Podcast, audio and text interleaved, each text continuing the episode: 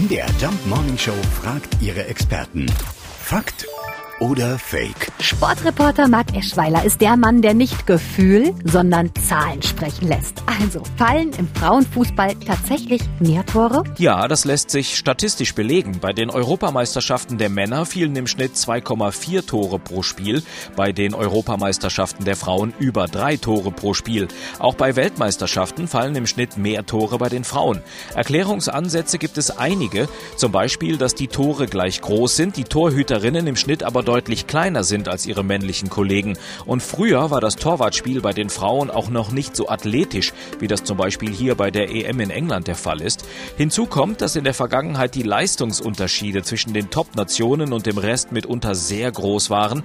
Deshalb gab es bei Europa- oder Weltmeisterschaften sogar zweistellige Siege. Auch Ergebnisse wie 8 zu 0 oder 6 zu 0 waren keine Seltenheit. Diese Europameisterschaft zeigt jetzt, dass die Leistungsdichte immer größer wird, die Spiele immer enger werden werden, weil viele Nationen extrem aufgeholt haben. Es ist also wahr. Noch fallen bei den Frauen mehr Tore als bei den Männern. Da steigt die Vorfreude auf das Spiel am Abend ja fast noch ein bisschen mehr. Anpfiff ist um 21 Uhr. Fakt oder Fake? Jeden Morgen um 5.20 Uhr und 7.20 Uhr in der MDR Jump Morning Show mit Sarah von Neuburg und Lars Christian Kade.